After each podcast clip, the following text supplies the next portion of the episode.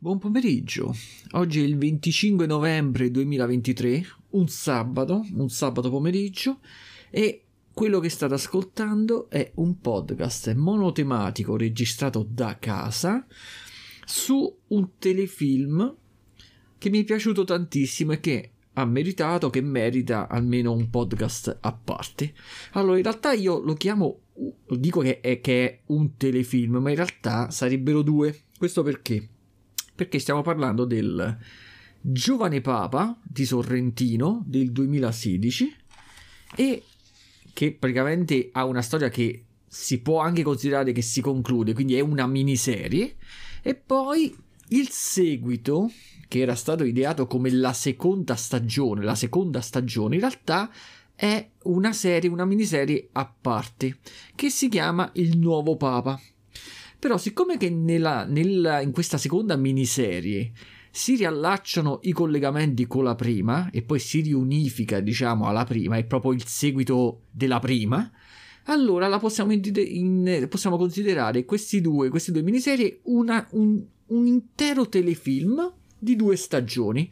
Quindi, da questo momento in poi, anche se, ripeto, il, il nuovo Papa del, 2000, del 2020 non è, si chiama proprio il nuovo Papa, non ha, la, non ha lo stesso titolo dell'altra miniserie che è The Young Pop, la possiamo considerare in seguito dell'altro e quindi possiamo considerare un'intera, ripeto, un'intera saga di due stagioni. Quindi da questo momento in poi, quando dirò seconda stagione, prima stagione, intendo per prima stagione The Young Pop e per seconda stagione The New Pop.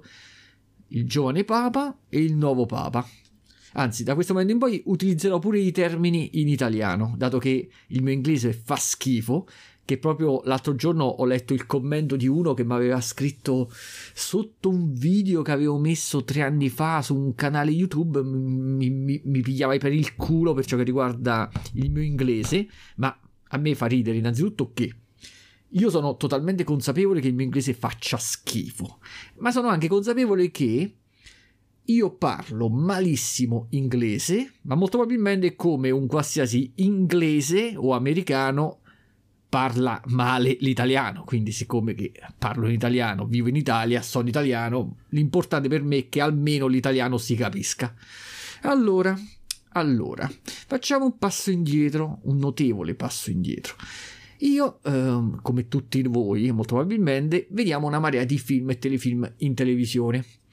C'è una differenza rispetto, ce ne siamo, se avete eh, sopra ad una certa età ve ne sarete accorti da soli, che c'è una, c'è una differenza tra ehm, il quantitativo e la, tipo, e la, tipologia di film e telefilm che si vedevano una volta, diciamo all'incirca prima del 2000, e quelli poi successivi, perché sembra come se il mercato dell'intrattenimento sotto questo punto di vista ehm, sta, abbia subito diciamo un, una trasformazione tale per cui oggigiorno è praticamente impossibile stare dietro a tutto. Io per esempio mi ricordo che quando ero piccolo, negli anni 80 per esempio, i telefilm che vedevo in televisione, sì, ce n'erano una marea, ma non così tanti da eh, praticamente eh, non riuscire a vederli tutti, anzi, io mi ricordo che i telefilm che vedevo li vedevo in continuazione, quindi per esempio gli episodi io li vedevo e li rivedevo nel corso del tempo. Facciamo un esempio, se no se non si capisce. Happy Days, per esempio. Happy Days non è che uno se l'è visto una volta sola e poi non l'ha visto più. Stessa cosa tutti i vari Magnum PI e Team, eh, Supercar eh, e via dicendo, ma anche Baywatch degli anni 90, non è che uno c'era così tanta roba che tu quei, quei, telefilm te li vedevi per intero e poi non te li vedevi più. Pass- venivano, passavano, diciamo, in televisione in continuo e all'infinito.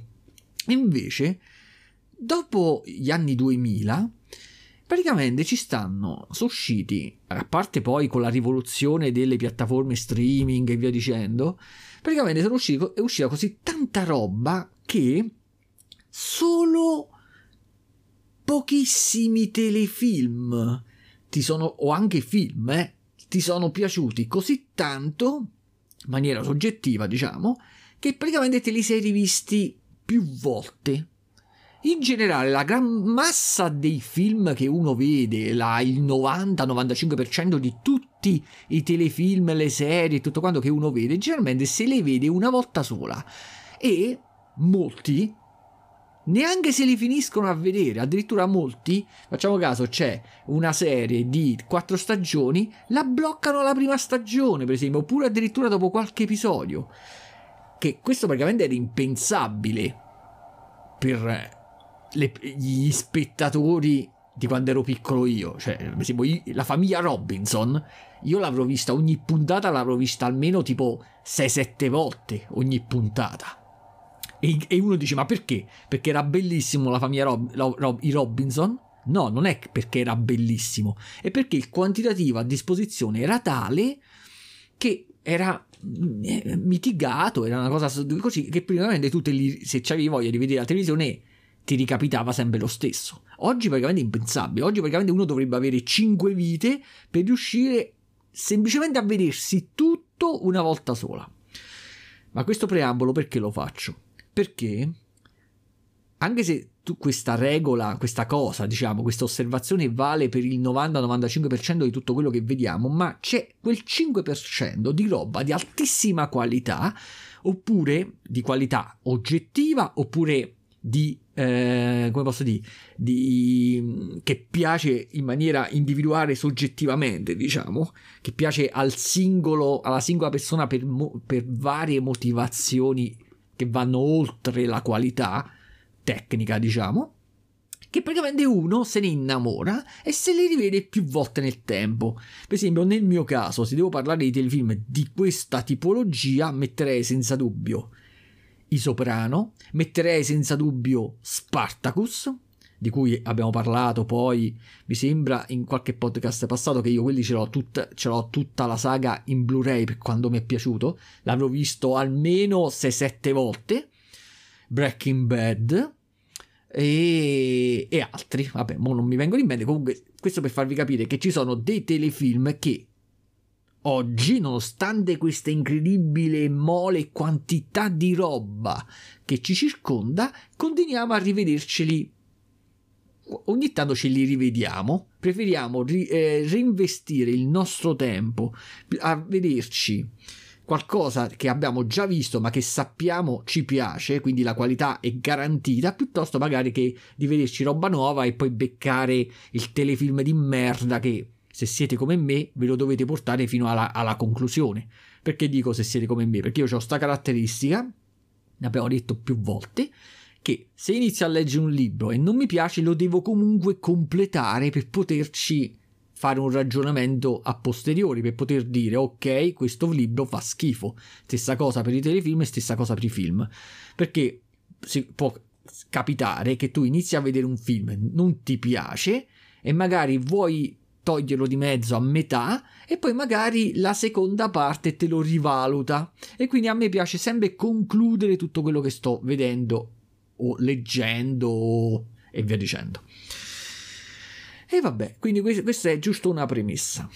In quest'ambito, quindi nella categoria dei telefilm, dei film, della roba di altissima qualità tale che mi fa venire voglia di rivederle più volte nel tempo, senza dubbio dovrò collocare il telefilm di cui parleremo in questo podcast, quindi il giovane Papa e il nuovo Papa di Sorrentino, di Paolo Sorrentino, senza dubbio, perché il livello di qualità per me è elevatissimo, sia dal punto di vista tecnico, quindi rivaleggia con eh, uh, Breaking Bad uh, e, e, via dicendo, sia dal punto di vista proprio del, del, dal punto di vista complessivo, quindi la trama, gli attori, la messa in scena, eh, come recitano, la, le sensazioni che generano, proprio io li metto allo stesso livello delle grandi opere. Quindi anche se questa volta l'ho vista una volta sola perché io l'ho vista per la prima volta, e l'ho visto interamente insieme a Irene, eppure a lei è rimasta entusiasta, molto probabilmente in futuro lo rivedrò chissà quante altre volte. Quindi non me ne frega niente se praticamente usciranno altri 300 telefilm da, da oggi ai prossimi 2-3 anni, ma di sicuro fra un paio d'anni me lo rivedrò totalmente tutto perché la qualità c'è, mi ha impressionato notevolmente, no, notevolmente ed è per questo che registro questo podcast, ovviamente sempre alla mia maniera, non è che vi sto a fare una recensione, io vi, vi espongo le mie riflessioni su sto telefilm, basta. Quindi non è che vi faccio la recensione o eh, l'analisi tecnica, è una cosa giusto per dirvi la mia su questo telefilm che vi dico già da adesso che è super consigliatissimo a tutti, a tutti. Eh, e poi vi faccio anche i miei, le, i miei ragionamenti. Allora, questo telefilm, la, pri- il, la, diciamo, la prima stagione, Il giovane papa, è uscito nel 2016, la seconda stagione, sempre tra virgolette, il nuovo papa, è uscito nel 2020. Quindi uno potrebbe dirmi, ma come cazzo è che quindi te lo sei visto alla fine del 2023, dato che è uscito nel 2016? Se ti piace così tanto dovevi intuirlo che c'era in ballo un telefilm che poteva piacerti così. Com'è che non l'hai visto? Vi dico, lo ammetto sinceramente, che io quando ehm, questo telefilm uscì nel 2016, stessa cosa quando uscì la seconda stagione nel 2020, eh, io praticamente l'avevo, come posso dire, l'avevo intuito male. Capita raramente una cosa di questo tipo. Cioè, eh, da quello che vedevo tramite i trailer e da quello che leggevo, su questo telefilm non ero rimasto impressionato, cioè non, non, mi, non mi si era generato nessun tipo di interesse, molto probabilmente perché la tematica è praticamente legata alla, alla Chiesa, alla Chiesa, al Vaticano, al Papa a questo tipo di religione, la religione cristiana cattolica, e quindi avevo tipo una sorta di rigetto, una sorta di repulsione. Avevo detto, ma che cazzo me ne frega a me di vedermi un telefilm dove il protagonista è il Papa? Nella mia testa si formavano ipotesi, no? E dicevo, di che parlerà mai sto telefilm? O parlerà, sarà una cosa tipo una cosa stile biografica fittizia perché ovviamente i papi di cui parliamo non sono papi eh, che sono esistiti per davvero, eh. Quindi non è che è la storia di Giovanni Paolo II o di quello attuale o di Ratzinger. Quindi io pensavo che era o una sorta tipo di biografia stile ehm, come posso dire, tipo un come si chiamano quei quelle storie biografiche, biopic, vabbè, riguardanti qualche papa, quindi proprio non me ne fregava niente, pensavo che fosse una cosa stile più per mia madre. Oppure l'altra ipotesi è che fosse qualcosa di particolare, tipo eh, una sorta di parodia, tipo il, il giovane Ratzinger eh, che si accennava nel, nella serie di Boris, per esempio, no? quindi qualcosa di strano a, ad ambientazione ecclesiastica, no? una cosa del genere, e non me ne proprio non mi attirava. Poi per poi non so neanche io perché qualche mese fa, ma neanche qualche mese fa, penso un mese fa, sentendo, anzi no, diciamo lo so perché, sentendo un podcast, uno dei podcast che seguo, perché io sono uno che non solo li registra i podcast, ma mi piace un sacco ascoltarli, anche ascoltare i podcast degli altri, quelli che non tutti in generale, eh, alcuni. Praticamente ho sentito, il, mi sembra su Mondo Serie, parlavano di questo telefilm e mi, ha, mi hanno incuriosito allora ho detto, oh, io quasi quasi questo mo me lo vado a vedere.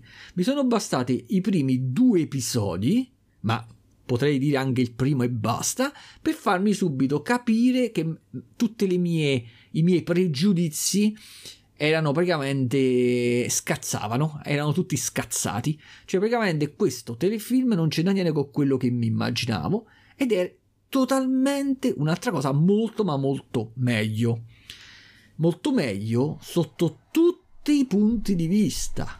Quindi, già semplicemente il lato della regia, la regia, la messa in scena, la sceneggiatura, i dialoghi, il cast, gli attori, la, la performance attoriale, le musiche, tutto di altissimo livello, che messo assieme hanno creato sto cazzo di prodotto oh, che mi ha esaltato. Ma, ma poi lo state, mi state ascoltando, no? Cioè, io quando è che mi esalto così? Quasi mai. O, o quando devo eh, sputare sopra qualche prodotto che mi ha fatto schifo, o proprio quando c'è oh, un prodotto, un qualcosa che mi, è piaci- che mi è piaciuto tantissimo, come in questo caso. Quindi vi dico già da adesso che questo proprio ve lo consiglio a tutti. E non è un telefilm tipo blasfemo che praticamente se tra, tra, quelli che mi ascoltano, no, ne dubito, ma se tra quelli che mi ascoltano ci sono dei, devo, dei devoti religiosi, dei tizi molto religiosi, cristiani, cattolici, vi assicuro che questo telefilm piacerà anche a voi. Anzi, cioè, perché non, non, non si denigra ehm, la Chiesa, il Vaticano, il, i giochi di potere, la Ladino e tutto quanto. No. Mm, e in più piacerà anche a quelli che, a cui non gliene frega un cazzo, che sono atei o che non gliene frega proprio niente de, della religione cattolica, perché è proprio un prodotto fatto bene. E vabbè, quindi queste, questa sarebbe una mega premessa di 16 minuti sull'argomento. Allora, l'ideatore e il regista, ideatore, regista e che in parte ha scritto la sceneggiatura di questo telefilm, di questo diciamo, te, io lo chiamo telefilm, è Paolo Sorrentino. Però la produzione in generale non, non è sia italiana che francese che spagnola, hanno contribuito un po' di tutti, quindi in parte Sky, in parte l'HBO e via dicendo. L- però, dato, dal mio punto di vista, dato che l'ideatore, il regista e gran parte poi pure del cast è italiano, per me questa è produzione italiana. Ma la cosa per cui, ehm, diciamo, un'altra, una dimostrazione in più perché un, è un prodotto che vale, se non volete credere a me, che sembra che sto facendo una sorta di eh, televendita, sembra come se ve lo sto, che ve lo debba vendere, no? Però ve lo sto semplicemente raccontando e le mie riflessioni sulla, sul, sul, prodotto, cioè sul prodotto, sul telefilm, eh? non è che vi sto consigliando o spingendo a comprarvi i DVD e Blu-ray. E che questo telefilm è ehm, la prima serie italiana che praticamente è stata candidata sia ai Golden Globe che agli Emmy. Cioè proprio questo a livello internazionale ha avuto il suo successo. Poi non so se il sedicenne americano possa averlo apprezzato, questo non lo so, ma per me va benissimo. Iniziamo a parlarne. Allora, abbiamo detto che per ehm, diciamo semplificare la, la, discussione chiamerò prima stagione dei Young Pop, il eh, giovane Papa, e seconda stagione il nuovo Papa. Allora, il giovane Papa sono 10 episodi usciti nel 2016. Quattro anni dopo e sono usciti altri 9 episodi che sono il nuovo Papa. Quindi in totale abbiamo 19 episodi, quindi neanche tanti, hanno una durata mediamente di un'ora, quindi praticamente io e Irene ce ne sparavamo due a botta, due a serata, quando avevamo la possibilità di vedercelo. Allora, i personaggi che entrano in gioco in questa storia sono diversi, sono caratterizzati benissimo, recitano dialoghi che a volte eh, mi hanno impressionato, specialmente quelli dei, diciamo, dei protagonisti, dei personaggi principali, perché sono eh, scritti molto bene i dialoghi e molti sono dei monologhi molto lunghi, sono le, le classiche prediche da prete, no? Diciamo, lunghe, scri- ma scritte bene e recitate da Dio perché parliamo di attori di un certo livello abbiamo John Markovic, abbiamo Jude Law, Silvio Orlando e poi vabbè, e poi altri. Mo io non è che mi sono segnato i nomi precisi degli attori, dei, dei personaggi che interpretano, come di solito infatti a carico, io non mi segno niente, cioè non mi segno più di tanto, quindi vado un po' a memoria, cerco di farvelo capire. Allora, mo vi spiego in generale, quindi vi ho detto che a livello tecnico spettacolare. Proprio a livello proprio di regia, di fotografia, di scenografia, quelle inquadrature che, che mi hanno ricordato un po' Kubrick per ciò che riguarda la simmetria proprio, del, del, del, la prospettiva, la simmetria, le linee che eh, si intersecano al centro, cioè tutto piacevolissimo da vedere, le musiche piacevolissime da sentire con quei contrasti atipici, quindi per esempio con delle scene tipo, eh, che so, una serie di cardinali che camminano tipo pregando, però la musichetta di sottofondo è tipo una musica dance, una musica ritmata, eh, rocchettara pure, che non ci azzecca un cazzo tecnicamente, cioè, teoricamente con la scena che stai vedendo, ma che si combina in maniera stupenda. Allora, la storia è questa. Abbiamo fondamentalmente tra i personaggi principali quello interpretato da Silvio Orlando, che è il segretario di Stato. Allora, il segretario di Stato è un cardinale che sta sempre assieme al Papa, lo consiglia e si occupa de- di svariate decisioni, soprattutto in campo politico, ma anche finanziario. Praticamente il Papa è morto e quindi bisogna fare un nuovo Papa. Lui è totalmente in grado di esserlo, questo, questo Silvio Orlando, questo segretario di Stato, dal punto di vista proprio puramente pratico, la soluzione migliore sarebbe che diventasse lui il Papa, però non ha quel tipo di carisma per poter fare il Papa, lui è più uno che agisce dietro le quinte, gli piace scrivere i libri, che poi hanno pure svariato successo, e gli piace tirare le fila dietro le quinte. Quindi infatti si dice che lui, molto probabilmente, il più delle volte, ehm, tutto quello che dice il Papa in realtà esce dalla bocca sua. Quindi il suo scopo, consapevole del fatto che non potrà diventare Papa, almeno a quel livello si, per cui si trova lui, quindi ha molti è molto invidiato, diciamo, stavo quasi per dire, è molto invidiato a corte, come se fosse una corte, no? Però è molto invidiato nel Vaticano da altri cardinali per il suo ruolo e quindi le possibilità che con la votazione alla fine divenga lui papa, lo sa pure lui, è impossibile. Allora lui mira a mettere un papa diciamo, particolare, un papa, la, la, condizione migliore sarebbe un papa che non, rompe non rompa un po' le palle e che sia abbastanza malleabile, in modo tale che lui se lo modelli a sua immagine e gli faccia fare tutto quello che vorrebbe lui. Allora alla fine riesce in un certo modo a far, eh, tramite le votazioni, no? lo sappiamo quando bisogna eleggere il papa, ci sta proprio il conclave, la fumata, i, quelli, i cardinali votano e tutto quanto, che poi mi sono andato pure a cercare la differenza tra cardinale e vescovi che manco io me la ricordavo. Praticamente il cardinale sarebbe una sorta di vescovo, ma ehm, come posso dire? Ehm, oddio, ma non mi viene in termine. Ma investito direttamente dal Papa. Cioè, mentre per esempio, voi non so dove, voi dove cavolo vivete, che mi state a sentire, no? Quindi nella vostra città ci sta il vescovo, no? Molto probabilmente se è una città piccola o medio grande, ehm, quel, vescovo, quel vescovo è stato, è diventato vescovo grazie ad un altro vescovo. E quelli sono i vescovi. Poi, a seconda della dimensione della città, ci stanno gli arcivescovi. Invece i cardinali sono dei vescovi che sono proprio stati investiti con il ruolo di vescovo dal Papa. Ecco. Quindi il Papa, quindi questi cardinali sono, diciamo, hanno più prestigio rispetto al, vescovi, ai vescovi normali. E ehm, praticamente diventa papa questo uh, vescovo, mi sembra americano, di New York, se ricordo male, se ricordo bene, che ha su per giù sui 50-55 anni.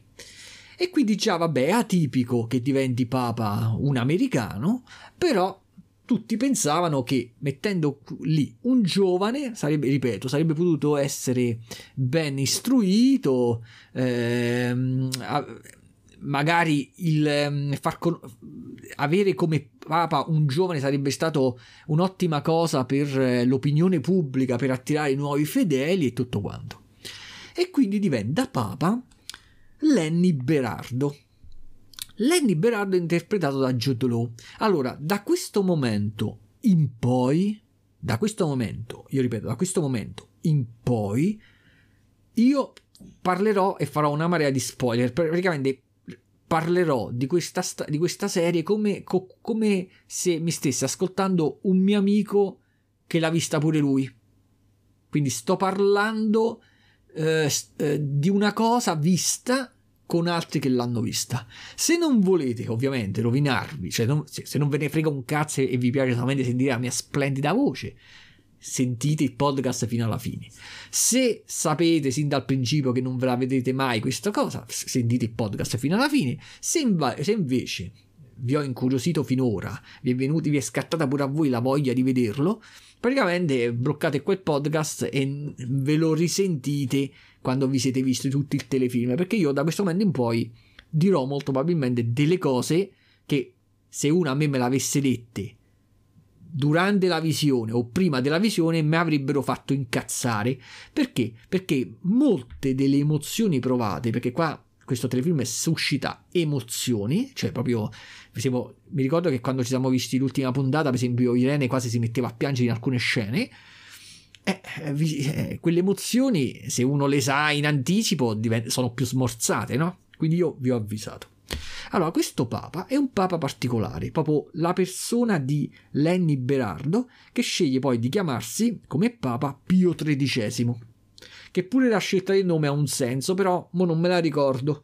Andava a pescare il. Um, cioè voleva essere il, il, successore spirituale di Pio XII, però mo non mi, non mi ricordo la vicenda perché me l'ero andata a leggere quando stavo vedendo la prima stagione e lì spiegava bene perché aveva scelto quel nome e lui praticamente si rivela essere totalmente diverso da quello che si immaginava Sil- Silvio Orlando, cioè questo cardinale, questo segretario di Stato, ma io li chiamo con i nomi, con i nomi reali, che questo non solo non è malleabile, ma sin da subito è conscio del potere che ha, è totalmente consapevole, infatti è un personaggio proprio caratterizzato in maniera spettacolare, è, caratteri- è, è consapevole del, della, del, di quanto vale, ma pure della, della, propria bellezza fisica proprio. Cioè lui stesso più volte si definisce bello come Gesù e quindi non è, total, non è per niente gestibile.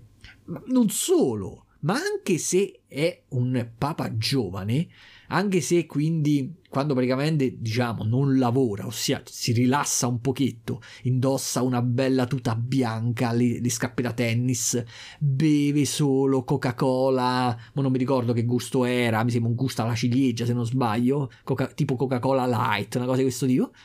Quindi si, met, si mette gli occhiali da sole quando cammina all'aperto, tutto, quindi sembra proprio quasi un, un ragazzo di adesso, no? Cioè un ragazzo, come questi old boy di adesso.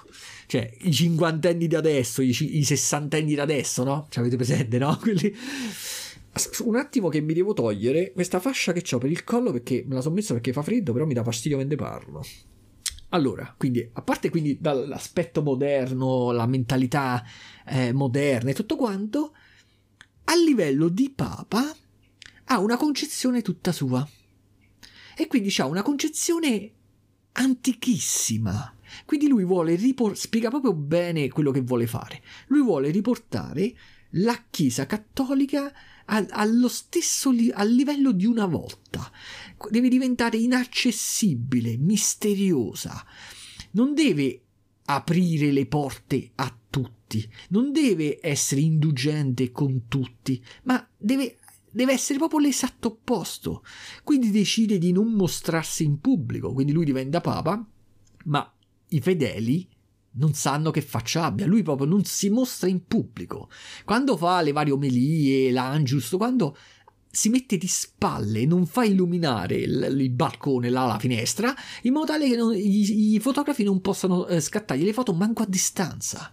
Proprio lui fa proprio un discorso ai cardinali dove spiega il, la sua idea di, di, di, di, chiesa futura e spiega appunto che il fedele se lo deve sudare l'amore di Dio, che non è per niente eh, scontato e che lui non deve fare altro, lui non deve essere l'amico che aiuta il fedele a essere, a creare una, una relazione con, con, con Dio. No, no, lui proprio è una parte, anzi si comporta quasi da nemico del fedele, gli mette le, mm, le, i bastoni tra le ruote per rendergli ancora più difficile perché il, il suo concetto quindi è proprio che uno deve proprio sudarsi il il paradiso, questo ricordiamoci sempre la concezione eh, religiosa cristiana, no? Se lo deve proprio sudare. Quindi lui chiude pure le porte, diciamo, del Vaticano, la possibilità della gente di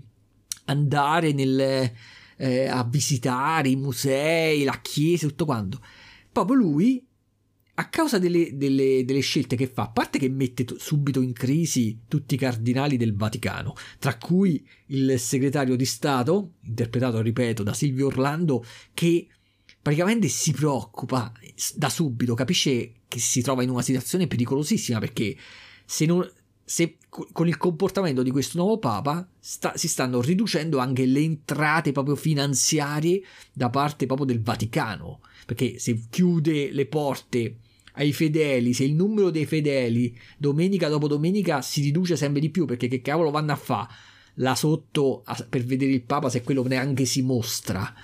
Quindi quel distacco tremendo che viene percepito malissimo dai vari cardinali, quindi si formano tutti il, il, ehm, i ragionamenti tra di loro su come porre rimedio alla situazione, come poter far fuori il Papa, mandarlo a casa, cose di questo tipo.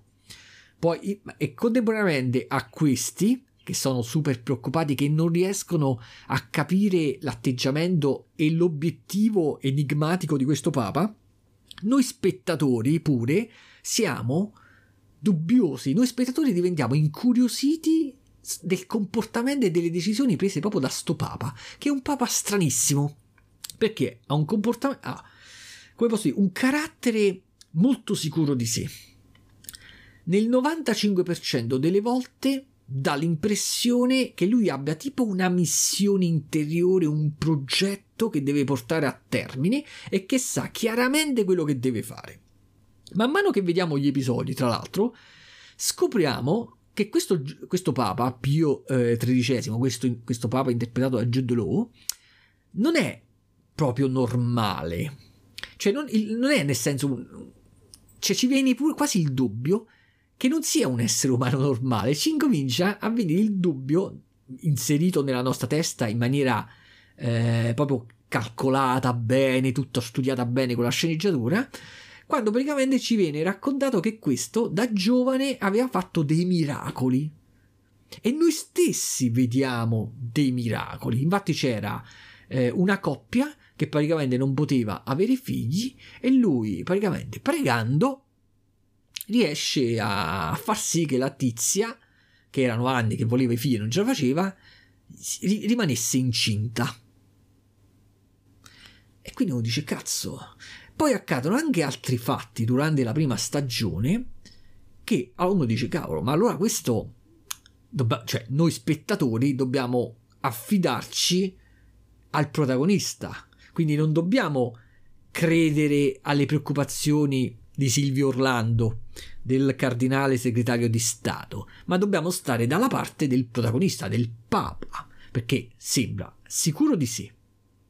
Fa i miracoli. Per fare i miracoli significa che molto probabilmente deve essere, deve avere un contatto diretto con Dio, che cavolo te ne so. In realtà il personaggio è così sfaccettato come tutti gli altri, compreso Silvio Orlando e tutti gli altri. Dopo vi faccio un elenco, diciamo, di qualche personaggio. È così sfaccettato che vediamo che lui stesso, questa eh, baldanza, questa sicurezza che si vede pure quando guardiamo direttamente la sigla. Nella sigla, per tutta la prima stagione, c'è lui che cammina a rallentatori da sinistra verso destra, mentre alle sue spalle ci stanno dei dipinti che simboleggiano, diciamo, la storia della Chiesa. E vediamo una specie di meteorite che passa da eh, dipinto a dipinto, distruggendo le cose fino ad arrivare alla fine che colpisce il Papa precedente. Come una sorta di analogia, di metafora, che cazzo ne so, che praticamente si sta eh, sgretolando la vecchia concezione della Chiesa per formarne una nuova, ma una nuova che poi è più solida, ma che ha concezioni ancora più primordiali di, di quella attuale, diciamo. Infatti, vi faccio un esempio: c'è una scena eh, in cui delle suore stanno scioperando per poter avere più diritti e per avere eh, più diritti più simili a quelli che avevano tutti i preti, quindi una maggior libertà d'azione, il eh, che cazzo ne so, il wifi, il eh, maggior libertà per uscire, tutto quanto, Pio XIII, con un discorso, sempre i dialoghi scritti benissimo, recitati benissimo, spiega loro e smorza subito gli animi irruenti dicendo non è che voi non è che io vi devo concedere maggior libertà a voi suore perché voi volete le stesse libertà che hanno i vari preti cardinali. Io andrò a togliere le libertà dei cardinali e dei preti per riportarli al livello vostro perché voi, noi all'interno del Vaticano, non siamo come le persone normali. Noi non possiamo desiderare e volere le libertà degli altri. Le nostre costrizioni servono per distinguerci da loro, per mostrare che siamo in grado di vivere senza l'inutilità e le, il superfluo con questo dialogo mette eh, pace, diciamo, nelle anime, nell'animo di queste suore che, che nella, soprattutto nella seconda stagione si stavano incazzando e stavano incominciando a scioperare e a creare dei problemi. Questo per farvi capire il concetto di questo Papa. Quindi riportare tutto ad una condizione primordiale. Restrizioni dove, diffi- dove non è scontato il perdono e l'amore di Dio, bisogna pregare tantissimo, comportarsi bene e pregare tantissimo, che non è scontato nulla e il suo ruolo di Papa non è, ripeto, di eh, mediatore tra il fedele e Dio, ma è proprio uno che sta lì che tu lo devi prendere come esempio per come devi vivere, diciamo, per, eh, vabbè, e tutti questi concetti. E questo è il Papa, quindi con mille sfaccettature, però vediamo che spesso, qualche volta, no spesso, qualche volta, anche se nel 95% del suo comportamento quindi si mostra fiducioso in se stesso, lungimirante, come se lui sapesse perfettamente quello che sta facendo, a volte capita pure a lui ad avere dei dubbi nell'intimità. Quindi cade in crisi pure lui nell'intimità, quando per esempio si confessa con il prete, addirittura fa intendere che lui non crede in Dio, addirittura. Lui, Papa, che da giovane aveva fatto pure mira- dei miracoli pregando, è arrivato uno che non credeva manco in Dio. Quindi mettendo in crisi il, il prete confessore e via dicendo. Quindi è un tizio particolare che è difficile, cioè anche vi, vi, assicuro che anche dopo che ho visto tutta questa storia, quindi fino alla, all'ultima puntata della seconda stagione, io ci sono degli aspetti di questo personaggio, di Jude Law, che io non ho ben capito, non sono sicuro, perché vediamo che, e lui stesso lo dice, oltre a fare qualche miracolo quella, ma fa de altre cose che sono, diciamo, come posso dire, paranormali, però non sono buone perché lui, il telefilm fa intendere che lui ha praticamente ucciso almeno due o tre persone co- con il volere e la preghiera. Quindi ci viene veramente il dubbio, ma questo, cioè, alla fine si scoprirà. Mentre io vedevo il telefilm, io facevo, facevo delle domande a Irene, no? Ma secondo te questo, alla fine, tipo, si scopre che è l'anticristo? O, cioè, come. Perché è strana la questione. E, vabbè, dopo, ne, dopo la, la, sviluppiamo un po' meglio. Quindi abbiamo questo papa, così particolare, tutto Ci sono anche dei personaggi femminili che assumono, eh, se non da subito, con il tempo dei ruoli importanti. Allora, una che assume sin da subito il ruolo importante, anche perché sta solo nella prima stagione, perché poi con escamotage viene tolta. Dovrebbe essere, se, non, se, mi ricordo il nome dell'attrice, dovrebbe essere interpretata da Diane Keaton. Vabbè, comunque questa è una suora che, eh, dato che il Papa, dato che Lenny Berardo era un orfano, Benny Berardo, no perché a volte mi viene di dubbio quando cito i nomi proprio. Allora, praticamente questo Pio XIII era un, un orfano ossia quando era piccolo, neanche tanto piccolo, tipo 5-6 anni, era stato abbandonato dai suoi genitori davanti a questa eh, una specie di monastero, un orfanotrofio gestito da suore. Praticamente è stata affidata a sta suora.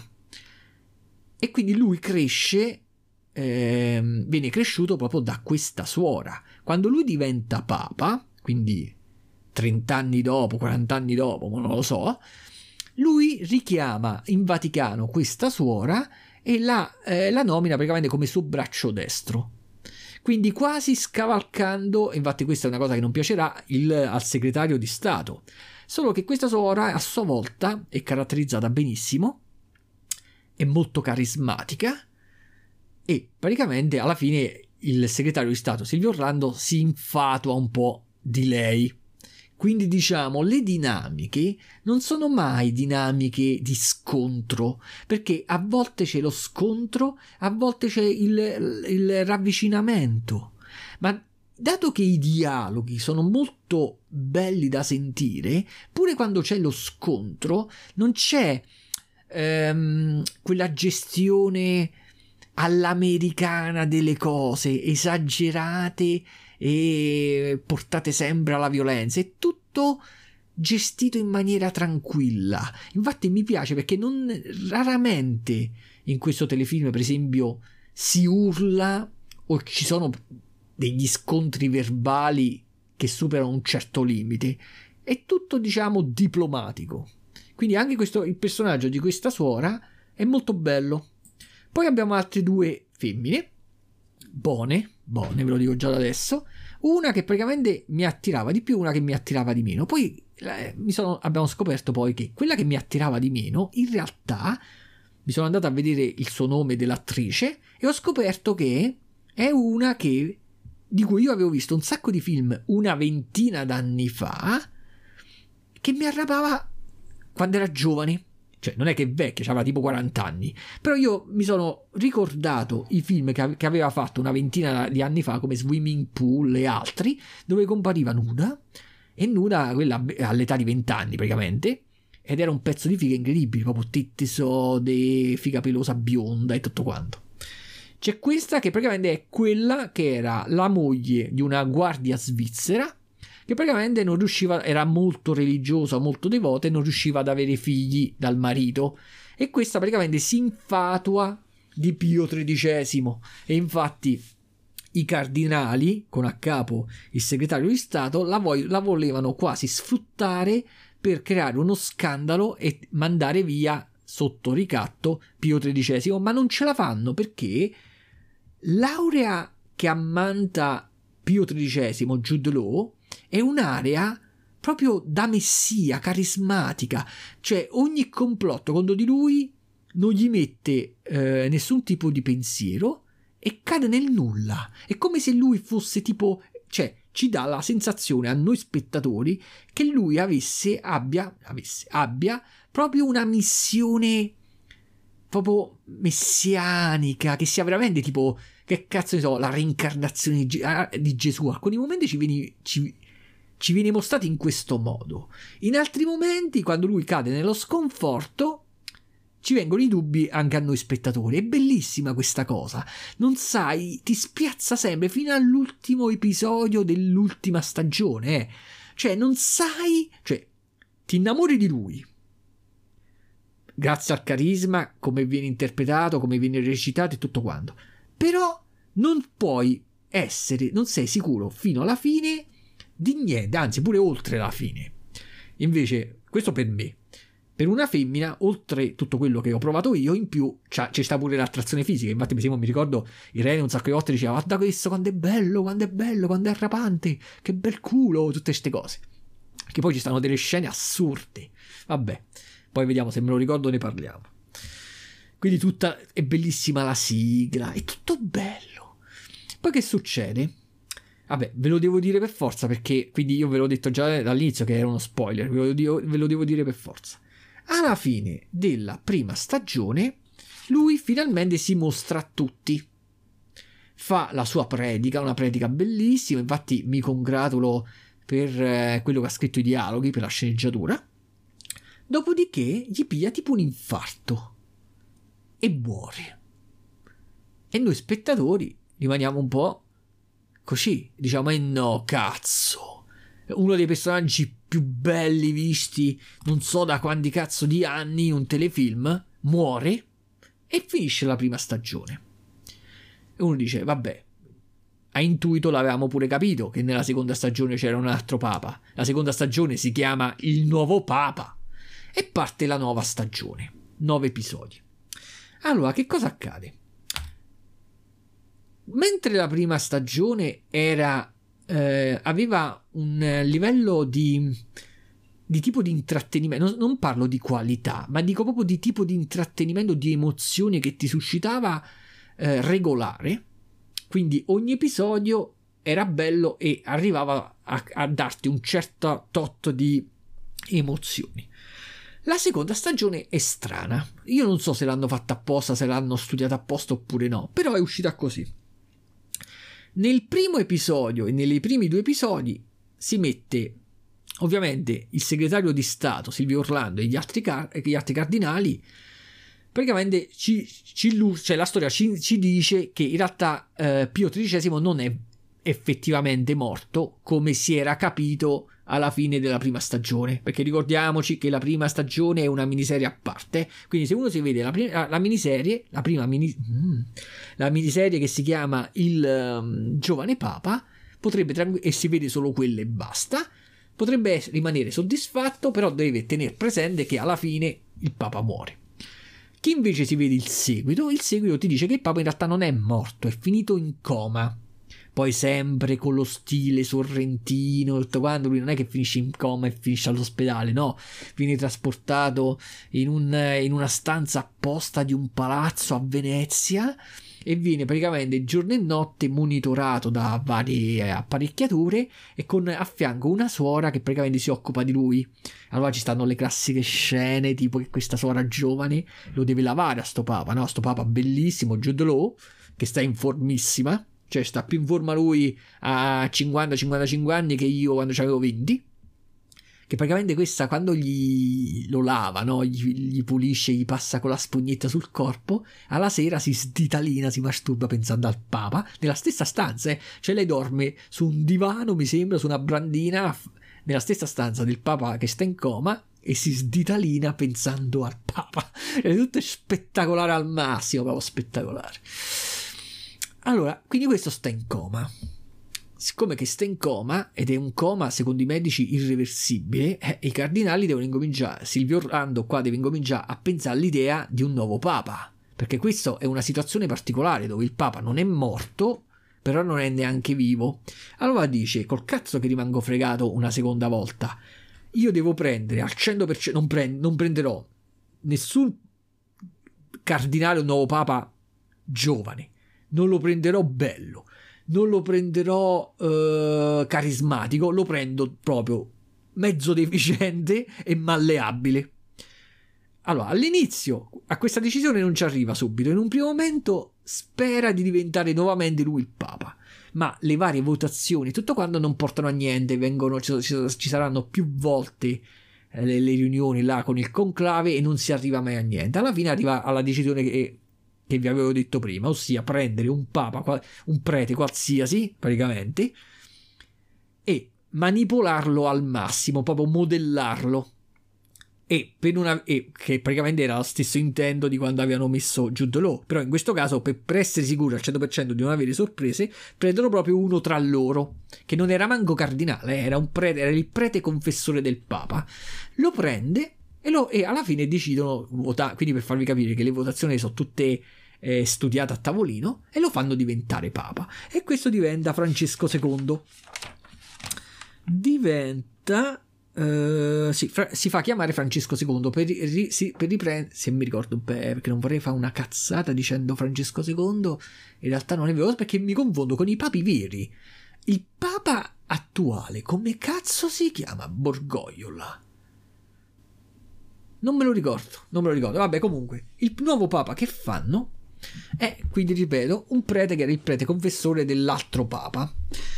Questo addirittura è fifone, e non lo vuole fare il papa. Dice: Ma perché prendete a me come papa? Io non so fare niente. E, quelli, e il cardinale là, il Silvio Orlando, dice: Tranquillo, tu non devi fare altro che quello che ti dico io, devi dire quello che ti dico io. Però, pure quest- per questa volta sono rimasti fregati perché questo, alla prima predica, gli viene tipo un raptus dentro la testa, capisce l'enorme potere che ha il Papa, capisce il ruolo del Papa. Cioè, se tu diventi Papa, nessuno ti può togliere da quel ruolo. Non è come se tu diventi capo di un'azienda e se fai una marea di stronzate, alla fine gli azionisti o che cazzo ne so, oppure l'azienda fallisce e tu praticamente eh, finisci nella merda. Se tu diventi papa, tu rimani papa, pure se fai le cazzate fin quando non muori, si può dire.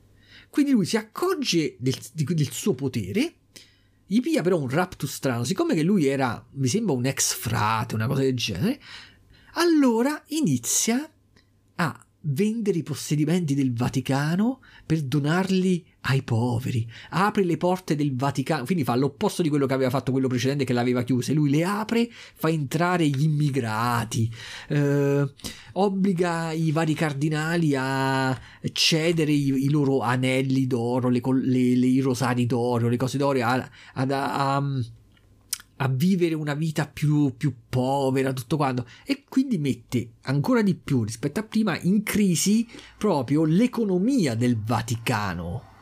Perché quello addirittura dorme per terra, tutte queste cose da frate, no? E a un certo punto, però, che succede? Nella, nel primo o nel secondo episodio, perché non poteva andare avanti così la stagione, praticamente muore d'infarto e circola la voce all'interno del Vaticano che in realtà sia stato fatto fuori come mi sembra che è accaduto veramente ad un papa, veramente mi sembra quello prima di Giovanni Paolo II, c'era un papa che è durato solamente un mese, era troppo buono e l'hanno fatto fuori. E quindi si ipotizza, si vocifera all'interno del sto Vaticano che a farlo fuori erano proprio i cardinali che più gli stavano vicini, perché questo era praticamente... Ehm, incontrollabile, stava praticamente distruggendo il Vaticano dal punto di vista proprio economico facendo tutti questi concetti, diamo ai poveri, eh, eh, tutte queste cazzate che hanno senso, però un, dal punto di vista proprio strutturale del Vaticano, se tu togli il, il, sostentamento, allora o togli totalmente il Vaticano o non può esistere, no? Quindi praticamente andando avanti quello avrebbe distrutto e annullato completamente il Vaticano, avrebbe però pure fatto meglio, mo, molti direbbero però gli piglia un infarto e muore e stanno di nuovo a punto a capo, quindi di nuovo devono fare un altro papa. Eh, allora Silvio Orlando dice: E che cazzo? Prima avevamo messo quel, il, il, giovane americano e praticamente eh, ci, ci, ha messo, ci, ha messo, paura per tutto, per tutto il tempo che è durato e ha messo in crisi il Vaticano perché aveva chiuso le porte a tutti. Poi abbiamo messo quest'altro che praticamente ci ha messo in crisi per la, per la cosa esattamente opposta.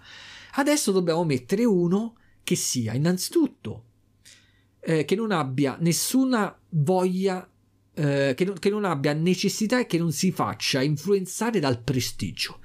E quindi pensa, pensano a qualcuno che già di suo deve essere già ricco di base, in modo tale che la ricchezza ottenuta diventando papa non lo influenzava negativamente più di tanto. Poi ci voleva qualcuno dalla concezione moderata, con cui si era sicuri che non ci sarebbero state nessun tipo di innovazioni nella Chiesa, nella religione, il papato, ma neanche eh, troppo statico. Quindi doveva essere qualcuno di carismatico per attirare le, i fedeli, ma che doveva essere sobrio e conservatore, diciamo, per non fare rivoluzioni strane come gli ultimi due. Allora pensano a John Markovic, ossia al Papa, vediamo un po', me l'ho segnato come si chiamava quest'altro, al Papa John Brannox, al Sir John Brannox, quindi questo se lo vanno a pigliare noi in America, ma in Inghilterra. E questo tizio era un prete non, non, ho fatto, non ho capito se era a sua volta un cardinale o un vescovo, comunque era un prete di sicuro, che viveva in un possedimento enorme. Lui praticamente aveva tipo 5 volte di più quello che avrebbe avuto diventando papa. Quindi lui diventando papa, quando gli avevano, sono andati là e gli hanno proposto la candidatura a papa, perché proprio gliela, gliela proponevano, nel senso tu vuoi diventare papa? Sì, non ti preoccupare, ci pensiamo dopo noi a manipolare le votazioni per farti diventare papa. Quando gli avevano proposto la, il, vestia, il, il ruolo di papa, lui non ha accettato subito, anzi ci ha messo un giorno per decidere perché lui già stava bene così. Cioè, dal punto di vista, ripeto, del prestigio materiale, lui già era più ricco del Papa. Non è che gliene fregava niente di, di, venire in Vaticano, aveva già i suoi possedimenti, le sue case, le sue cose. E questo era uno, un altro personaggio caratterizzato sempre benissimo, ripeto, interpretato da John Malkovich. Quindi, proprio uh, la, quando recita la voce, ovviamente io me lo sono visto in italiano, quindi doppiato, ma suppongo anche il doppiatore era bravo, eh. Ma suppongo quindi quel tipo, quel modo di parlare pacato, super mega aristocratico, super acculturato, dove ogni frase è studiata bene, quindi di nuovo facciamo gli applausi alla sceneggiatura, ai dialoghi e tutto quanto. E questo praticamente era uno che viveva, si, viveva ritirato, quindi anche se era un prete, un cardinale, che cazzo era, non è che stava là dire le messe, lui viveva tipo ritirato in questo possedimento che era così grosso in cui ci vivevano anche i genitori, era così enorme, un palazzo, tipo due o tre palazzi appiccicati insieme all'interno di un, una collina, una cosa del genere, classici eh, luoghi inglesi, che praticamente lui, sì vabbè, viveva in genitori ma non li vedeva quasi mai. I genitori ce l'avevano a morte con lui perché lui, a causa di un fatto che gli era accaduto da giovane, lui era in realtà un gemello. I, fig- I, genitori avevano avuto due figli, quindi lui aveva il suo gemello con cui andava d'accordo, ma era anche in competizione. E quell'altro si era, era fatto prete e aveva eh, il desiderio di diventare, di scalare i ranghi ecclesiastici, quindi diventare cardinale e poi papa addirittura. Allora aveva pure scritto delle lettere, dei libri, delle cose. E lui, diciamo, era quello. Eh, era, questo qui, il suo fratello era quello più amato dai genitori, lui era meno ehm, tollerato, anche perché poi si drogava pure, tra l'altro, beveva, si drogava. Un giorno accade un incidente, quindi io vi sto dicendo delle cose che quando state guardando il telefilm non le scoprite subito la sceneggiatura ve le fa scoprire man mano, addirittura alcune cose che vi dico sono dei colpi di scena che si scopriranno negli ultimi episodi, eh. Per questo che vi ho detto dovevate bloccare prima. Per esempio, si scoprirà che un giorno eh, era andato a sci- tipo quando aveva tipo 15-20 anni, era andato a sciare col fratello gemello, il fratello si era fatto male, aveva sbattuto la testa e stava sanguinando, aveva un trauma cranico. Lui però, siccome che lui, John Malkovich, siccome che era strafatto, che si era drogato, non, ha, non riusciva a. non l'ha potuto salvare, non aveva le capacità cognitive di, di chiamare i soccorsi e tutto quanto, e quindi suo fratello gemello mo- morì e i suoi genitori da quel momento celebbero con lui, quindi lui continuerà a vivere sempre nei suoi possedimenti insieme ai genitori non nella stessa stanza o nello stesso appartamento, stiamo parlando di palazzi enormi, quindi i genitori vivevano in un'ala del palazzo e lui in un'altra ala del palazzo, con la servitù, il, il cameriere, il, il, maggiordomo personale e tutto quanto, eh, non è che stava da solo. Ed era cresciuto tutti quegli anni nella commiserazione, nella depressione, nelle... e quindi era diventato una sorta tipo di poeta maledetto detto, eh, sembrava i, i, personaggi di Edgar Allan Poe. Per cui quando Silvio Orlando e altri cardinali eh, andarono da lui per proporgli la nomina a, pa- a, Papa, lui non è che sta, scoppia di gioia e di felicità e accetta. Lui in un primo momento neanche vuole accettare. Accetterà dopo averci riflettuto tutta la notte perché l'altro personaggio femminile che viene introdotto sin dalla prima puntata ma che diventerà più importante nella seconda stagione è, è appunto quello che questa mi piace un sacco età sui 45-50 anni. Questa proprio Nella prima stagione aveva i capelli lunghi, mi arrapava un po' di meno. Nella seconda stagione si è tagliati corti, tipo a cazzarola, diciamo, su per giù. Ed è diventata veramente fantastica. Anche se alcune scelte di sceneggiatura l'avevano messa in alcuni ruoli che, si, che un po' equivoci, diciamo. Praticamente questo nuovo.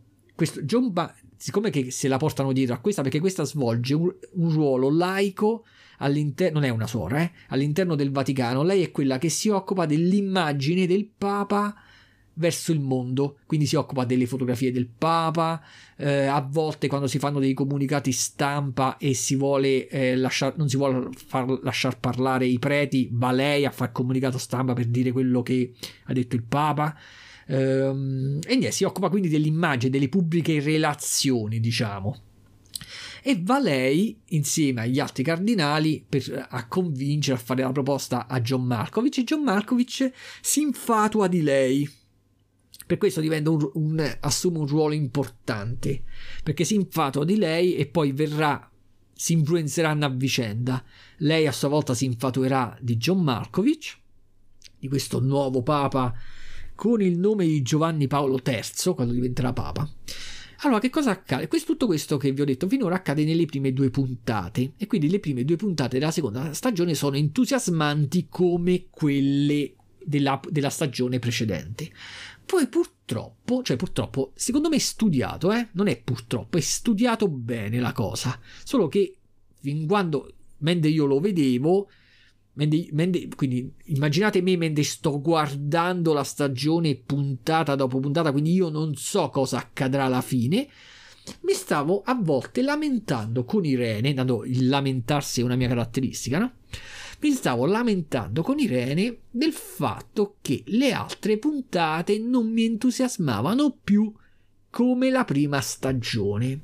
Perché? Perché il, questo nuovo Papa, con la sua politica moderata, con le sue cose del... non mi ricordo qual era il termine esatto, la linea di mezzo, una cosa del genere, sembrava un po'. Uh, erano, cioè, nella storia entrano in gioco dei ricatti, subito cercano sempre di ricattare chi sta al potere per poter ottenere dei vantaggi e quindi viene ricattato, non si capisce per che cosa, che poi la, si scoprirà alla fine che lui viene ricattato perché si scopre, perché alla fine si, anche altri scopriranno che lui continua ad essere dipendente dalla droga, no?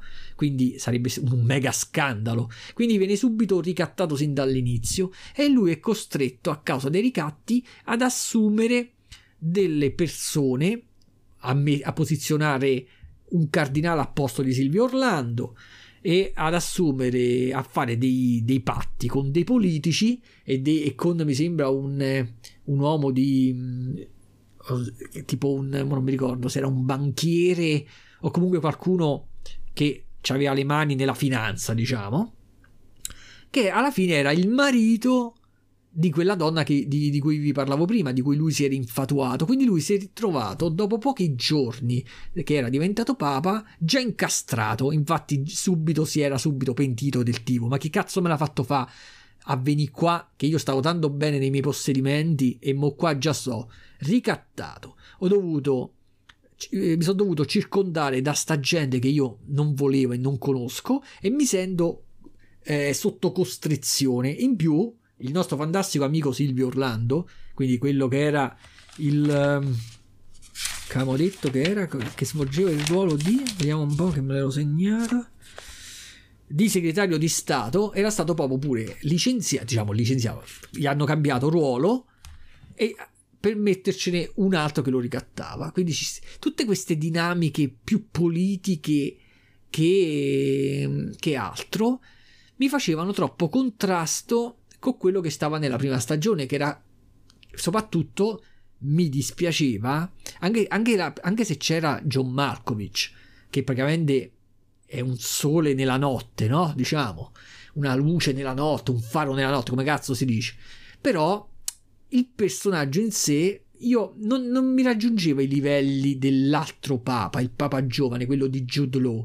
E quindi io dicevo, cazzo, sì, ste puntate va bene, però a me piaceva più la prima stagione. In realtà che cosa accade?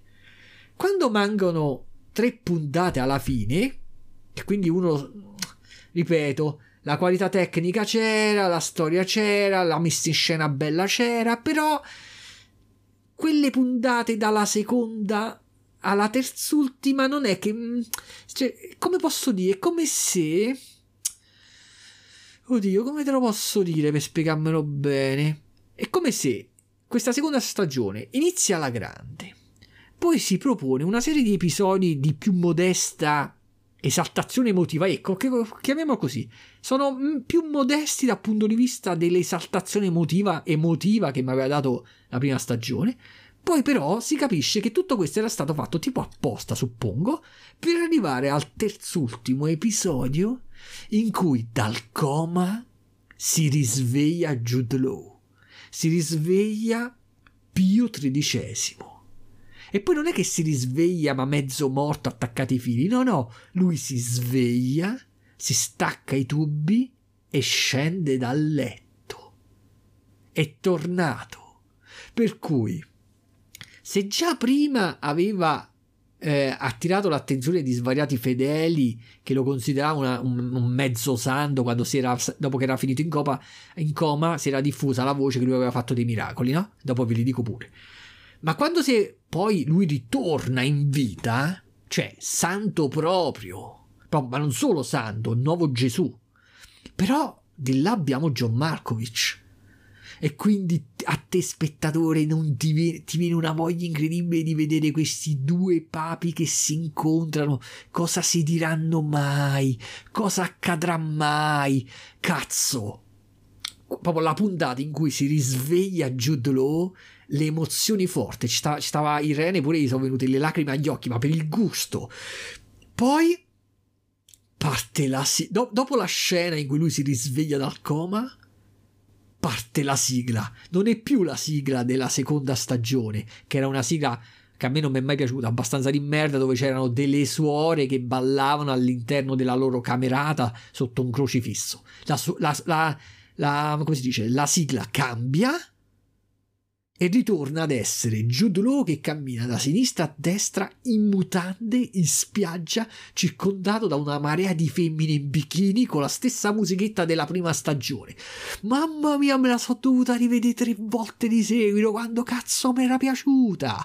Proprio che ti gusta proprio il ritorno. Proprio ti gusta. È, è incredibile che con sole una manciata di episodi, i 10 episodi della prima stagione più questo era il terzultimo, quindi altri 7, con 17 episodi, aveva creato un legame così forte con sto cazzo di personaggio, Jude Law, che addirittura quando lui ritorna, cazzo, proprio sei felicissimo, ti gusta, ti emozioni e ti fai 10.000 domande, ma che cosa accadrà, che cosa accadrà? Stupendo. Infatti lui poi quando ritorna, consapevole ancora di più della prima stagione del suo carisma, perché dice cazzo, sono ritornato, con... poi, non... poi tu? Ci stanno delle scene che tu ti domandi, ma lui, ma che cazzo, ma si comporta come se fosse veramente risuscitato, perché lui parla e dice io ho visto il paradiso, io so che cosa c'è di là, cioè cose assurde. Allora dice ma che cazzo sta diventando sto telefilm? Quindi lui è veramente un essere tipo paranormale, cazzo ne so. E poi vabbè, e, la, e poi arriva, si arriva fino alla fine.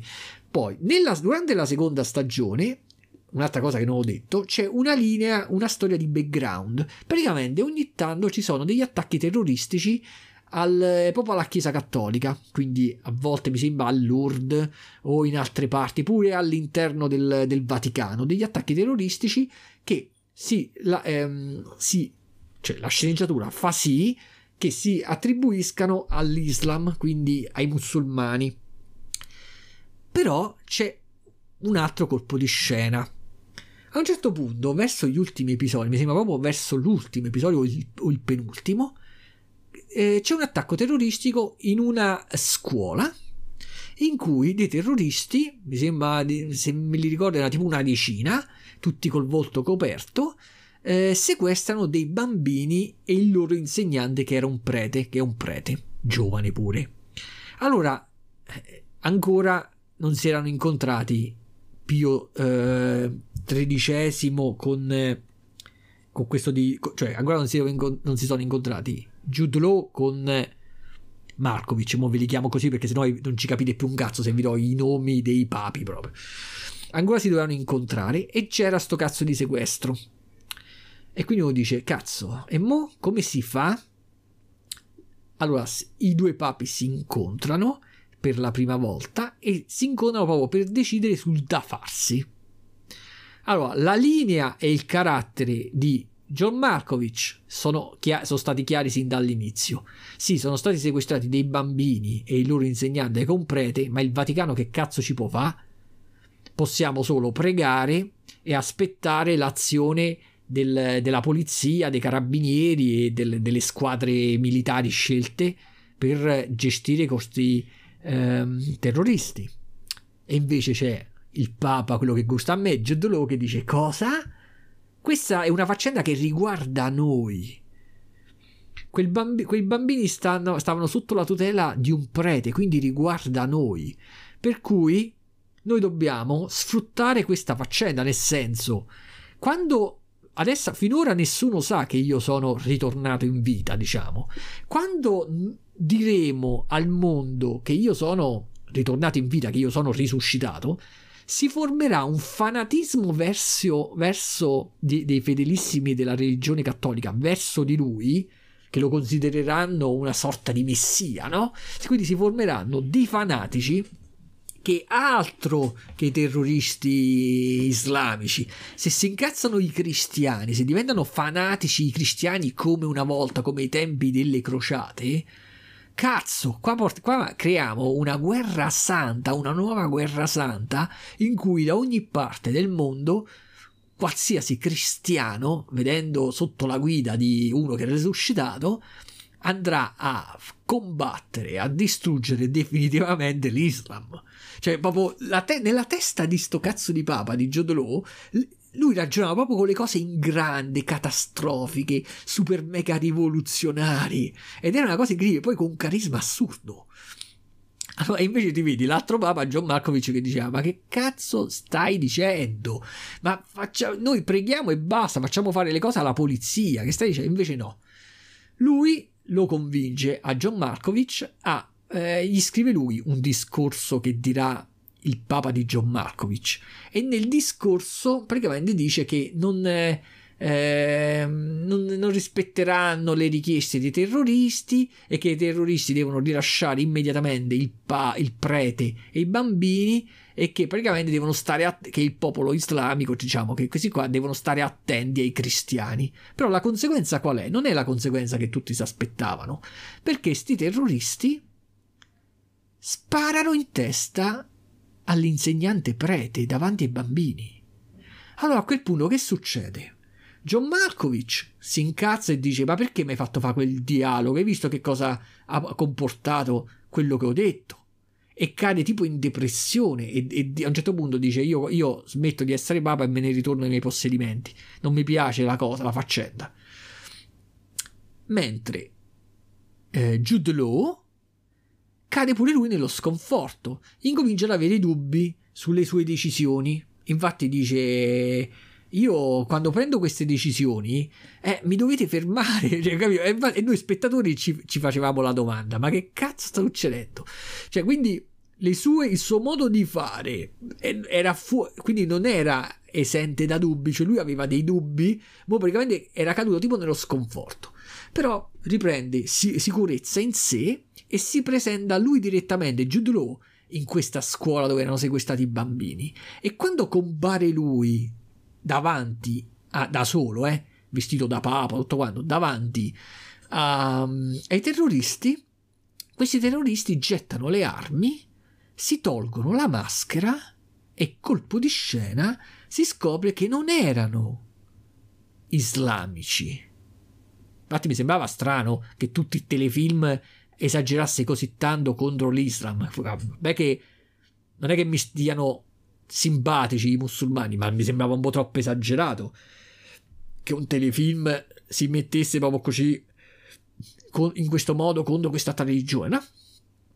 Perché in realtà quelli terroristi non erano islamici, ma erano dei fanatici che praticamente stavano, sono stati sin da quando lui era entrato in coma a pregare fuori dalla sua stanza d'ospedale e che quando lui era risuscitato loro non sapevano, cioè se lui si era svegliato dal coma, loro non sapevano che era ancora vivo e che, era, che era uscito dal coma, ma pensando che fosse morto, avevano iniziato nel tempo a, a fare attacchi terroristici contro la Chiesa cattolica per eh, dimostrare, no, per, per non, non, mi ricordo, cioè in realtà non è che viene specificato bene l'intento. Cioè loro ce l'avevano contro il Vaticano perché non aveva appoggiato sin dall'inizio la politica papale di, eh, di Jude Law. Per cui quando Jude Law era finito in coma, loro come rappresaglia facevano ogni tanto delle, degli attentati, facendo ricadere la colpa sugli islamici. E alla fine, però, eh, eh quindi al colpo di scena si scopre che, e si scopre che tra questi, che, faceva, che erano terroristi, quindi cattolici, c'era la bionda che nella prima stagione era rimasta incinta grazie alle preghiere del Papa. E quindi tutta la, la scena in cui il eh, Jude Law la guarda con totale amarezza, recitata benissimo quella scena, mette fine a questa, a, chiude il cerchio a quest'altra, a quest'altra eh, storia di sottofondo data da, da, da sti cazzo di terroristi.